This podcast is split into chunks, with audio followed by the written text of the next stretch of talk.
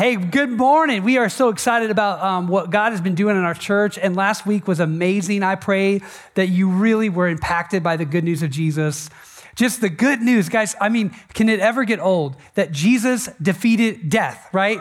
That he stared death down and took the bullet that we deserved and came out the other side victorious and our king. Man, there, there's nothing greater. There's no better message there's no greater hope. It brings everything that we think about in life and, and just to a, a better perspective that says, look, I know life is hard, and I know there's death and there's disease and there's all the things that break our hearts, but there is good news. There is hope. And it's not just pie in the sky hope, it's real hope. Jesus really lived, he really died, and he really rose again. And man, let's just do Easter all over again, right? Come on, that's good stuff. So, in this week, as, as we kind of launched a new series called Roadblocks, we were thinking about everybody that took steps in their walk with Jesus. And we pray everybody did, no matter where you are on that journey, you took one more step in that journey with Jesus. But we were thinking about things that really maybe are tactics and schemes of the enemy to try to stop us in that journey, to stop us on that path that God has for us. And so we thought about this, this concept called roadblocks. Uh, things that, you know, just that are laid across the path that try to stop us from taking those steps. And you know, you think about what a roadblock is, and, and I don't know like what where your commute takes you in Las Vegas, but I have lived here my entire life, and there's always roadblocks in this country or in this city. In fact, I have no idea what they're doing to I-95. Like literally, I have no idea. Like the freeway was fine. And now they decided, you know what? Let's just, just, just destroy it. You know, we'll start all over. Like, what are you guys doing? I'm sorry if you work for the for NDOT. I apologize. We just don't understand. Your ways are higher than our ways, right? We don't get why you're destroying the freeway over by Costco. Anyway, I'm not bitter. Okay, here's the thing. So these roadblocks that come along, right? They, they do, they, they make our path, uh, our, our commute longer. They, they, they make us take a detour. They slow us down on the freeway, whatever. And, and they're irritating, right? But, but those roadblocks, those detours, they're, they're far less uh, nefarious and far less, less um, really impacting in the greater scheme of things than are the roadblocks of our, of our life. The things that kind of get laid across our path, uh, these, are, these are things, these are ideas that we believe. These are thoughts that we think. These are cycles that, we're, that we get stuck in. These are, these are things that we just think about ourselves and our future. These are things that just really kind of make, make, make life just hard unnecessarily difficult. And I want to kind of talk about that in these in the next few weeks as we kind of go through different specific areas. Um, and I want to share just one kind of an example to start with. Uh, I don't know kind of where your mental hangups are or the ideas you have. But for me, right, there's a there's an idea that gets lodged in my brain all the time. And it's this idea that my value is connected or my my the value that I bring, like the, the things that I, I have, my, my sense of self-worth is connected to what I do right? And so that's just the way I'm wired. I, have maybe been brought up that way, or maybe it's just kind of my, my personality. But I just have this sense that my value is connected to what I do. And, and the reason that that roadblock gets kind of stuck there is because I've, you know, lived in this culture that kind of prizes productivity, right? And, and you're rewarded if you kind of stay busy at work and you, you get promoted and, and you get accolades. And that kind of reinforces this idea. But the problem is that roadblock, that way of thinking for me, it keeps me from resting. It keeps me from uh, not affixing, you know, uh, not attaching worth to whether or not I'm productive, right? And I know that's a lie. I know, I know this idea is a lie in my head but it doesn't, it doesn't stop me from believing it sometimes, right?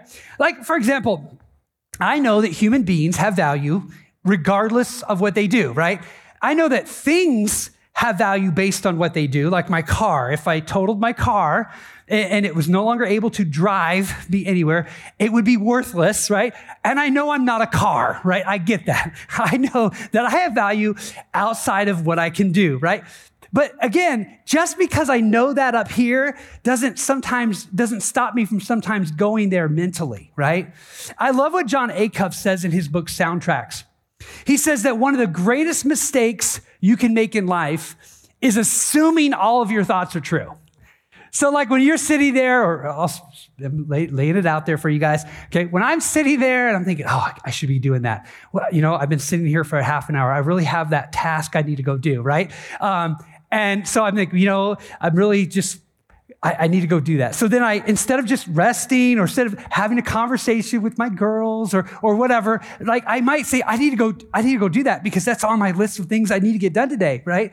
And that idea that, that constantly gets reinforced in my own life, um, stops me from some of those, maybe those moments that God wanted me to have, those slow down Sabbath moments, right? And so um, that's just one of many particular soundtracks or ideas or roadblocks that, that are laid across the path in your mind that keep you from having success or keep you from being the person God really wants you to be.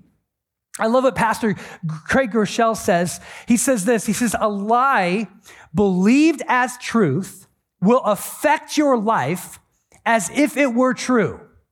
A lie doesn't have to be true to be powerful. Now, I think that is really profound. Think about that. A lie does not have to be true for it to be powerful. These lies that we think, these things, these soundtracks that are in our brain, these roadblocks that are kind of across our path, they're lies, right? We know they're not true, but that doesn't mean just because we might have know that they're not true, that doesn't mean they don't have power over us. And so here's one of our foundational ideas for our series. Behind every roadblock that we have in life is a lie. It's a lie that's been constructed. It's a lie that's been laid across the path. It's not true, but it still has power over us because we, we ascribe it the value of truth. We ascribe it the power that truth should have in our life. And so I'm going to ask you this on this journey in this series. What about you? What are those things that get you stuck? What are those ideas that you know aren't true, but you can't shake them? They just kind of stick there. Maybe they keep you from really taking risks. Maybe your, your soundtracks or maybe your roadblock is around, you know, anxiety or risk taking. Maybe, maybe it's just, you know, you've, you failed in the past and you just feel like, man, I can't take those steps because I, the pain of that failure is going to come back and I don't want to do that. I want to avoid that at all costs right? These are things that, that constantly keep us, keep us stuck. But I got one more thing I want to say as, as far as introduction on this is sometimes the roadblocks are really, really hard to see because they're in our blind spots. We don't always notice them. We can't even fully identify them. Like mine today is pretty clear. I realize that's not true, and I need to just have a truth that count- contradicts that lie, and we're going to talk about that in this series. Um, but some of the roadblocks that we suffer from, some of the things that we bump into, we don't quite see. And, and so, what about the ones that are in our blind spots? How can we become more aware of those? And I want to kind of talk about that today a little bit. Uh, and I want to just kind of give you something to start with. I think that some of the roadblocks that we don't quite see clearly, we feel first. There's, there are things in our life that we just, we can, we can, we sense aren't right. And we can't quite put a finger on why. We don't quite know why the marriage isn't where it could be or we don't quite know why we just feel, you know, insecure. We don't quite know why we have those kind of, you know, negative ideas about ourselves or, or, or constant anxiety that kind of hangs out there. And so we have an impression, we feel a certain way, even if we can't fully identify why. And so I think that's going to be a powerful thing for us to talk about and to really ask the Holy Spirit to throw his light onto so that we can see more clearly the lies that we're believing, if, even if they're kind of off the, to the side in our blind spot. We need the Lord's light to open up our eyes to the things that really are keeping us stuck. So, I want to address the skeptic in the room as we get started, right? I told you last week that I'm a little skeptical, right? I kind of wired, to, is that true? Let me Google that, you know, let me check that out. You know, that's just kind of my thought. And you might be sitting there this morning, you might, you know what, Brad? I've kind of heard some of this before, you know, or I've been the same way for a long time, and I'm not 100% sure that I really can change. I'm really not sure about that. Um, I'm not really quite sure, you know, if how is this any different than maybe a motivational speaker, you know, like really, what's different about what you're saying about? You're talking about people getting unstuck and getting past a, a, a roadblock, but but you know, I, I just have some skepticism about that. And I want to just, I want to say, I want to acknowledge that, but I want to tell you something. Uh, if I weren't here to represent what Jesus Christ came to, to do for you, then I would agree with you. Yeah, there's probably not much changing that can happen. But I want to tell you something, and I want to tell you something we said last week, and I want to remind you of it today. Jesus is life's X factor. Jesus is the change agent. Jesus is the, is the, is the, uh, is the thing in the calculation that you maybe never counted on before. He's the one that can transform us. It's not Brad. It's not some new powerful thing. I'm going to, you know, seven secrets past your roadblock. Like that's not what we're going to be doing in this series. I'm going to connect you to the one who has the power to break the chains. And his name is Jesus. And he showed us that when he rose from the dead last week. Are you guys with me on this? This is how we're going to get past those roadblocks. We're going to apply what Jesus taught us and we're going to move the needle. And so, and so I want to I want to begin today by reminding us of where we left, left off last week. And where we left off last week is that Jesus had just defeated the grave. And he is victory, victorious over death. And all these disciples who were afraid and who, who barely would leave the room before are now preaching the good news of Jesus. But right before there, I want to look at one more conversation that Jesus has with Peter. And Peter and Jesus are on a walk, and they're, they're in the very location where Jesus first met Peter three years earlier. They're on the seashore of Galilee. And they're having a walk, and it's early in the morning. And Jesus has just told Peter that he would one day die because of, of his witness for Jesus. And about that time, Peter notices that, that John is walking behind them, and Peter does what any middle school boy does. Hey, what about him? right? I just love Peter. He's, he's like a grown up middle school kid. Most men really never get past middle school. We didn't know that. Anyway, so Peter, Peter's like, well, what about him, Jesus? And here's what Jesus says. I like this. If I want him to remain alive until I return, what's that to you? And then he says these powerful words that Jesus wants to say to every one of us You follow me. It's as if Jesus grabs you by the shoulders, and, he, and, and, so with Peter, but I want you to put yourself there, and he puts his hands on your shoulders and he looks at you in the eye and he says, Don't you worry about anybody else. I want you to follow me. Now, why am I bringing that up with the series on roadblocks? Because there is something foundational in our relationship with Jesus, and it's this that Jesus is moving and he expects followers that Jesus, the, the risen and living Jesus, doesn't need a physical body to come into your life and change it. Okay? Jesus, the living Jesus, is still in the business of meeting people right where they are, transforming them by his love, and taking them on a spiritual journey of transformation. That's who Jesus is, and that's what he does. And so Jesus knows he's about to ascend to be with his Father, but he's expecting Peter to continue to follow him. So, as we said a few weeks ago, to learn how to hear his voice. And so, as we start this series on roadblocks, we're going to look for the master, we're going to look for the shepherd, we're going to look for the king to come into our life in a very personal way and look at you right in the face, eyeball to eyeball, and say, You follow me. You follow me in your marriage. You follow me in your job. You follow me in your anxiety. You follow me in your depression. You follow me in that negative belief. You follow me past that roadblock out to the other side. Jesus is the X factor. And I love this. Jesus says this in John chapter 8, verse 31. He says, If you hold to my teaching, you are really my disciples, and then you will know the truth, and the truth will set you free. So, behind every roadblock is a lie. Check this out. And behind every breakthrough is a truth. So, what we're going to do in this series is we're going to look at these lies that we believe, these, these repeating patterns, these, these ways of thinking. And we're going to say, okay, there's the lie. Sometimes it's going to need to be brought out from the darkness into the light. And then we're going to take the truth of God's word and we're going to punch that lie in the face. You guys with me on that? We're going to defeat the lie with the truth that's, that's, that's what we're going to do. We're going to replace what we've been thinking that, that's been keeping us stuck, and we're going to replace that with truth that's going to break us through. And that's what a Christian does. That's what someone who follows Jesus does. So I want to I want to ask a question as, as we kind of think about that. How does this actually work? How does it work to, to hear the voice of Jesus and to experience that transformation? How does that actually work? And one of the things I really want to do in this series is really work on being practical. Like actually giving you homework to take home and put into practice on Monday. And so I, I don't want to spend our time on a lot of theory.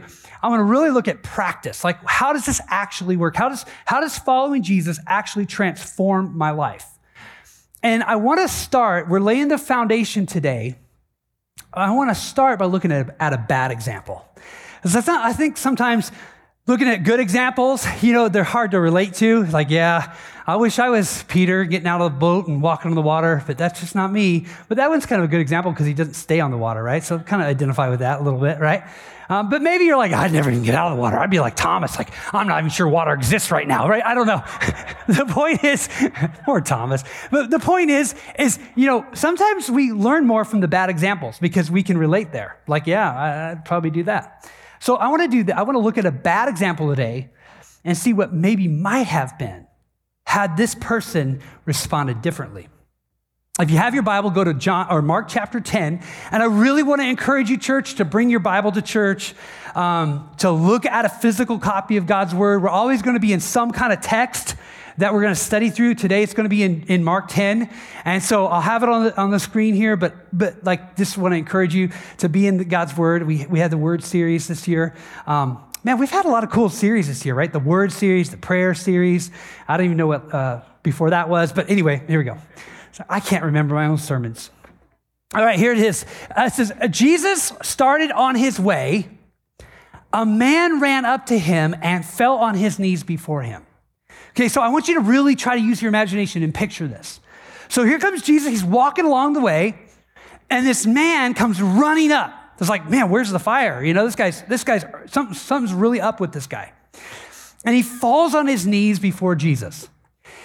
So I was just, uh, with the first service, I was like, just imagine going back in time. Like you got in a time, I don't know, capsule and you went back in time and you're like watching this.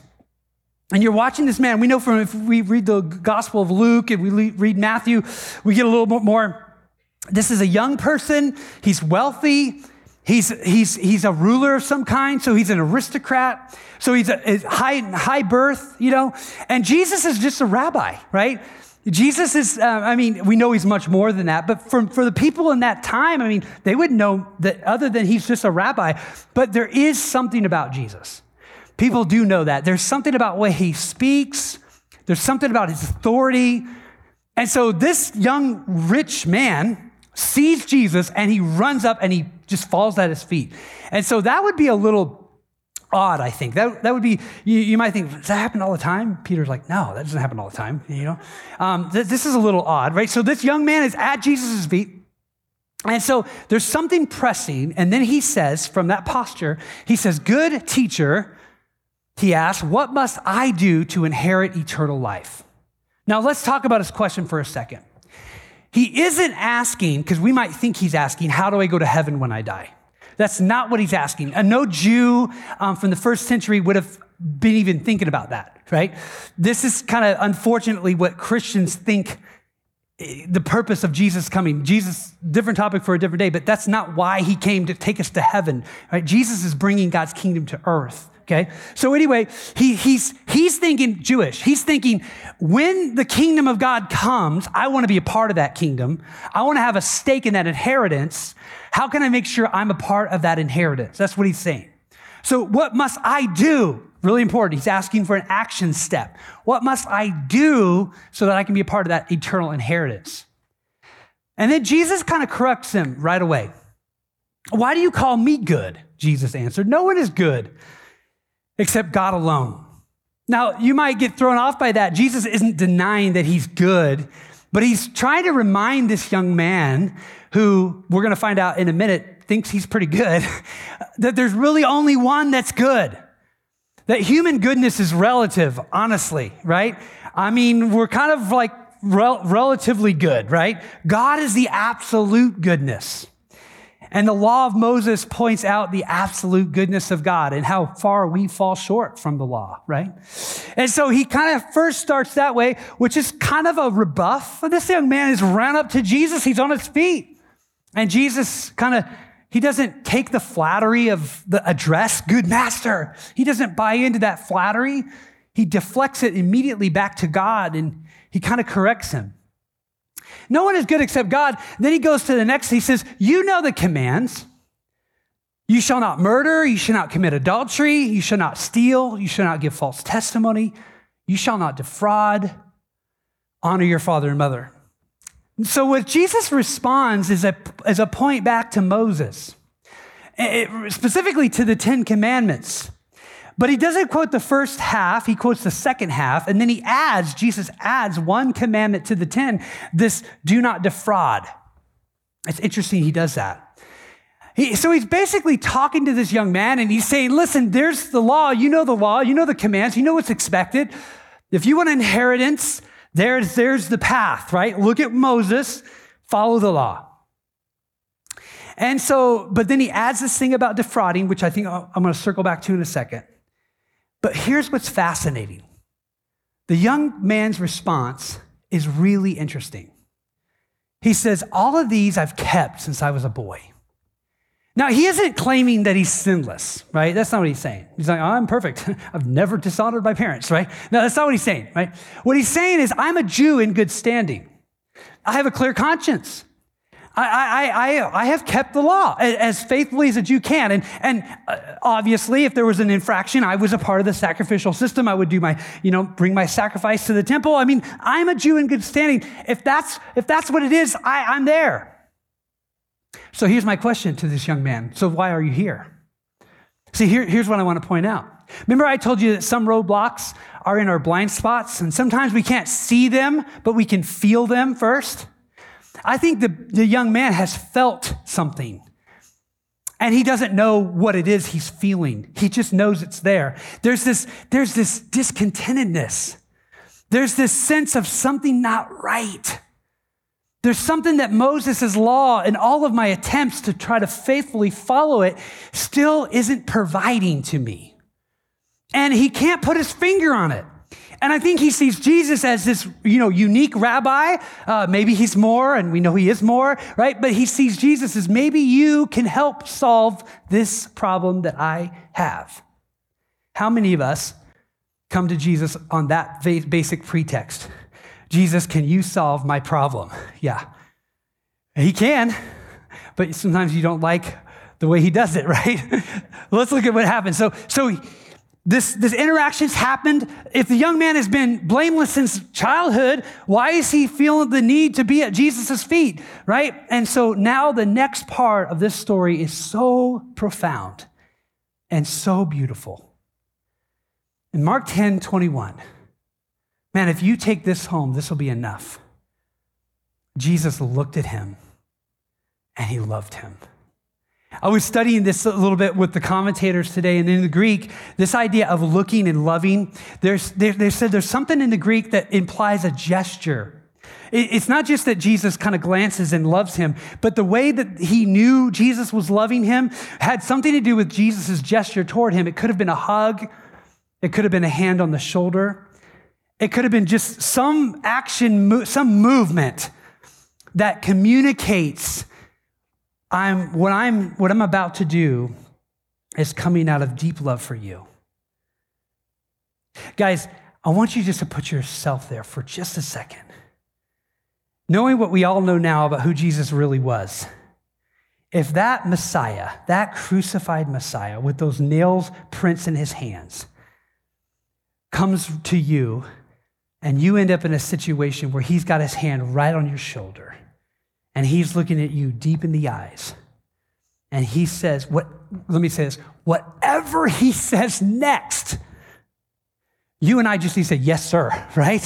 Like, that's the only answer here, right? That is the only appropriate response. I mean, Jesus, the Son of God, the one who gave his life on the cross and defeated death, has a personal word for you. And it's coming out of this ocean of love for you right? There's not a bit of manipulation. There's not a bit of, you know, some, some like ulterior motive, right? This is pure love. And he's going to talk to you. And then the next words one thing you lack. Go and sell everything you have and give it to the poor. You'll have treasure in heaven, that inheritance you're looking for. And follow me. You see, both the young man and Jesus knew there was something missing. Doing what the law required wasn't enough. And the young man couldn't put his finger on it, so Jesus did. I know you can't put your finger on why you're feeling like there's something missing. I'm going to put my finger on it for you. Your problem is money. Your problem is that your security blanket is your bank account. Your problem is the thing that you really are serving isn't God. Yeah, you're, you're, you're kind of keeping the law, but that's only kind of halfway down, right? What all, what, what's required all the way down to your core is that you'll love God with your whole heart, mind, and soul. Notice that Jesus didn't quote the first part of the Mosaic law, the first part of the Ten Commandments. He left out, thou shalt have no other God before me, because the young man had another God before him, and that was money. And so that young man might not have been able to see that money was his God, but Jesus could see it, and he put his finger right on it. Remember, the young man wants something to do. So Jesus gave him something to do have an estate sale, start selling everything. It's all, it's all, all for sale. And I'm going to have a good time giving money away to the poor. And I'm going to follow Jesus. Now, I told you this was a bad example, right? Because of what, what happens next in our story. And most of you know the story. At this, the young man's face fell, and he went away sad because he had great wealth. You know, most people didn't leave Jesus sad. Most people led, left Jesus rejoicing, right? Their, their lame legs are now working, their blind eyes are now seeing, right? Their dead relatives alive. Like most people, when they left Jesus, or if they left Jesus, it was like to go tell their friends, let me show you a guy who knows everything about me. Like this could be the Messiah, right? Most people left Jesus happy and rejoicing. This man leaves Jesus sad. Why? Here's something else. This man leaves Jesus unhealed he still leaves with his problem. He still leaves with the issue he brought to Jesus in, in the first place. Guys, can I say this to you? If God can't touch it, he can't transform it. If you won't let him touch it, he can't heal it. That's the problem. This man, when Jesus put his finger right on that issue, the guy was like, No, you can't touch that. And if God can't touch it, he can't transform it. You have a blind spot, you have a, you have a roadblock, you have a pattern of thinking. Here's the thing Jesus is going to love you enough to tell you the truth. But here's the, also the other part of that. If you aren't willing to let him touch it, he can't transform it. There has to be no, there, we have to have the kind of posture with Jesus that we don't use him as the great suggester, but as the great king. He can't just be someone who gives us like good ideas and good advice. He gives us commands that we follow. Guys, Jesus didn't come to be your coach, he came to be your king. So stop treating him like he's like it's optional. Like if Jesus says, "Hey, I can tell you there's something that's keeping you from the kingdom. It's this." And he puts his finger on it, say, "Yes, Lord, thank you for opening my eyes. Where do I get rid of whatever it was so I can follow you?" That's the idea. He loves us too much to leave us stuck in those roadblocks. He will try to touch those areas of our life. For you, I don't know what yours is right? It might be money. And we're going to talk about money in this because it's a big one for a lot of us. There's a lot of lies that we believe about money. There's a lot of ideas we have about what money is supposed to do for us. And honestly, truly, it becomes a giant roadblock to, in our faith. It becomes a giant substitute for dependence on God, the way we treat money. But for others, it could be our relationship. It could be something we just know isn't good for us, right? We know this relationship's not any good for us. But yet we just feel like, you know what? I just can't give that up, right? And the Spirit's tried to touch it a few times to transform that area in your life that needs so much transformation, but you're just unwilling to let Him touch it. You're like, Lord, I'll take care of the relationship area of my life. You know, I'll let you have other areas, but, but when it comes to my romantic life or it comes to this part of my life, like, Lord, that's just my, I'm going to keep kind of walking in my own wisdom, right? Because it's going really well, by the way, right? That's just working out so great for me. And the Spirit's like, let me have it. Because if I can touch it, I can transform it. If you stop keeping that out of my reach, see what I do when you hand it to me. Would you just trust me? Do you want to read about frustrated Jesus? There's a passage, I call it Frustrated Jesus. You ever met frustrated Jesus? Sometimes when I was a high school teacher, you know, I'd get in those like, I'm just frustrated right now with these kids. You know, like, Brad, uh, or Mr. Blakely, are, are you in a bad mood? No, I am not in a bad mood. Okay? You guys are just driving me crazy. right? I think this is Jesus. I think this is frustrated Jesus. John chapter 8. Why can't you understand what I'm saying? Like, do you understand the words coming out of my mouth, right? It's because you can't even hear me. For you are children of your father, the devil. Like, he is frustrated, right? and you love the evil things he does. He was a murderer from the beginning. He has always hated the truth because there's no truth in him. When he lies, he's consistent with his character, for he is a liar and the father of it, or father of lies. So when I tell you the truth, you just naturally don't believe me. Which of you can truthfully accuse me of sin? Answer no one. And since I'm telling you the truth, why don't you believe me? See what Jesus is saying? He's frustrated. He's like, listen, I'm telling you the truth. I'm telling you, your God is, the, is your bank account. So get rid of the bank account. It's a lot more important that you get rid of the bank account so you can follow me than you can die and go to hell without the, with that bank account. Do you get what I'm saying? Like, I'm trying to tell you the truth. Let me transform you. Let me touch that place. Don't keep me away. Let me break through that roadblock with the power of truth. I don't want to let you continue to be my coach, Jesus. I want you to be my king. Man, let me say this to you. This is the kind of series that needs to get really personal because I can only come up with a few examples. This is where you have to say, okay, Lord, Where's my blind spot? Maybe you get a, a, friend, a spouse, or someone, hey, what are some areas where you feel like I'm really like, you hear me say things. I'm not even hearing me say them because I say them all the time. And now you're like, hey, Brad, I noticed you say this a lot. Do you really believe that? Or maybe there's just this area in your life where you just feel just like discontentment.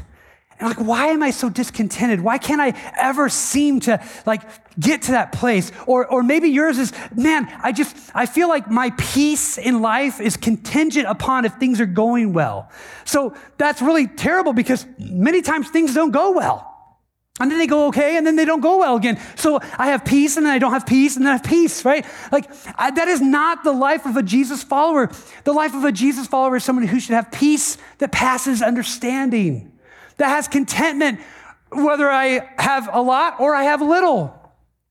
But see, we live just like the rest of the world because we're not letting Jesus be our king. We're treating him like our coach. We're getting advice instead of commands. We have areas of our life that he just won't, we're not allowing him to touch, and so they stay untransformed. Jon Acuff, he says this in that book, Soundtracks. And I'm going to refer to a few of these books during our series. I really want you to look at them. But he says, he says the antidote to overthinking is not more thinking, it's action. He says the, the overthinking loop is something that just like I start to think about it and then I'm not, not sure about that, so I think about it some more. He says this overthinking leads to a lack of action. A lack of action leads to overthinking. How about this, church? How about rather than just thinking about what Jesus says, we start doing what Jesus says? How about that? Right? Here's the, here's the rich young ruler. So Jesus is saying I should sell everything and follow him. Let me, you know, let me think about that for a little while. Right? How about, how about instead of overthinking, we just realize that Jesus loves us like nobody else. And if Jesus is telling us to do something, it's because he has our best interest in mind. He's trying to rescue us from ourselves. You know, guys, sometimes when we think about our lives and we know there are things that are just broken, we know it. And we don't like to think about it. Can I just be real honest? We know that we're just discontented. We know that our jobs just are just sources of just, you know, either anxiety or we just feel like, oh, I hate this job. I just hate what I have to, you know, or this relationship is just so, you know, it, it, it, used to be really exciting, it used to be really fulfilling, but now it's just so blah. It's just so meh. You know, I'm just not in a place where I just feel enthusiastic about my spouse or, or maybe my kids are just, you know, they're up and down and I'm just, I'm just in a, in a bad spot, even with my kids or whatever those are. Guys, let me tell you what we do. Instead of bringing those to Jesus, instead of letting the feelings be the warning signal that something's not right, what we do, what I do, is we just cope with it. We numb those feelings. We figure ways to distract us. Maybe, maybe we watch too much TV or we, we kind of just zone out, or maybe we do things that are even more destructive, like we drink too much, we look at pornography, whatever we do to try to numb those feelings because we know things aren't right. And what I'm going to ask us to do in this series is to come out from those fig leaves, those, those trees that we hide behind, like in the Garden of Eden, and, and to come out and say, Jesus, I do feel this sense of brokenness. And I do believe you are, you are life's X factor.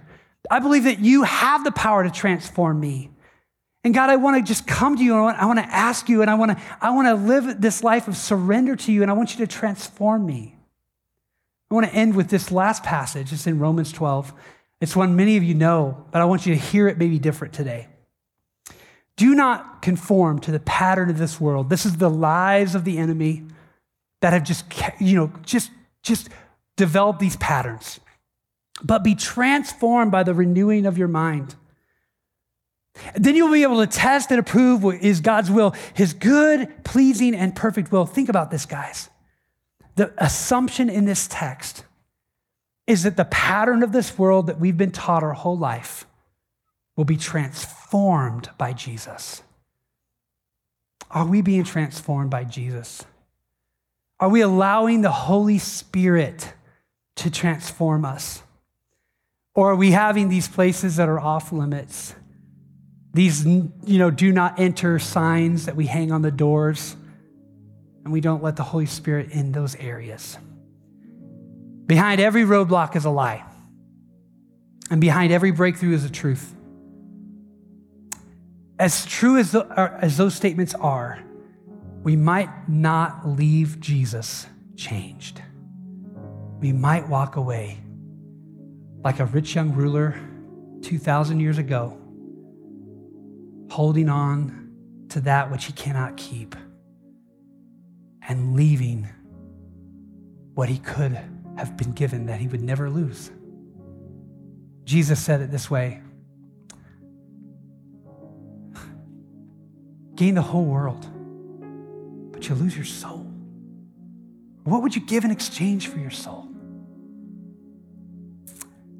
I love this from the Beatitudes, the Sermon on the Mount.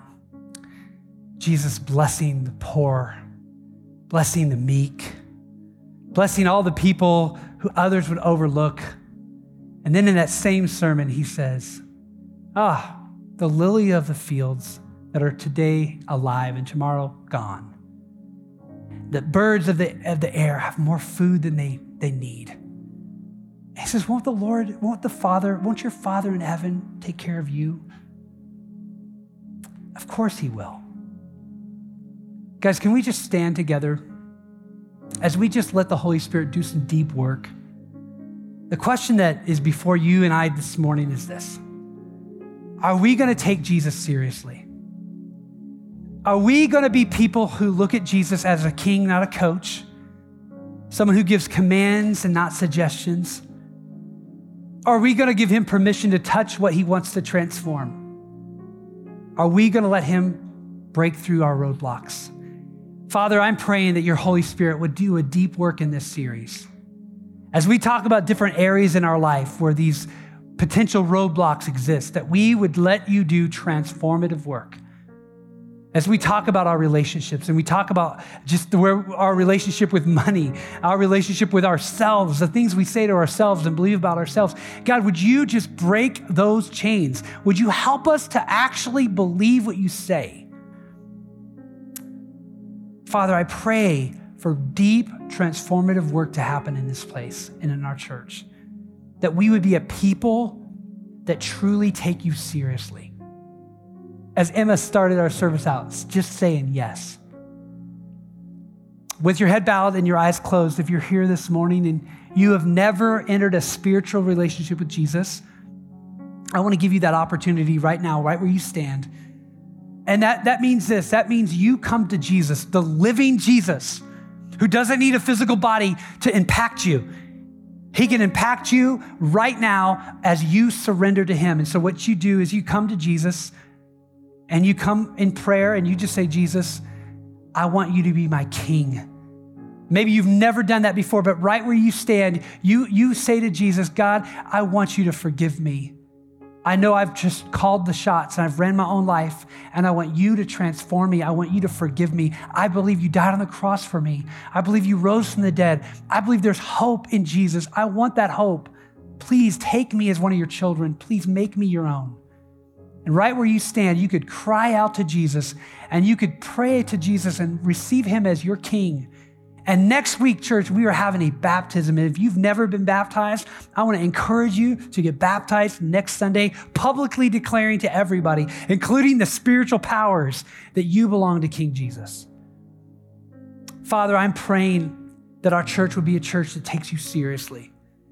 God, I'm praying that we'd have more and more people gathering early on Sunday mornings to pray in this room or hanging out later after church to pray and to re- rejoice for what you've done. I'm praying that our church would bind together more and more and more and use the weapons that you've given to us, the weapons of truth that are in scripture to defeat those lies of the enemy and to set people free. God, I'm praying for our neighborhood. I'm praying for our city. I'm praying for people that have been caught in chains, that we as the church of Jesus would bring the good news of Jesus and the truth that he has to set the captives free, Lord. I'm praying that Henderson will be set free.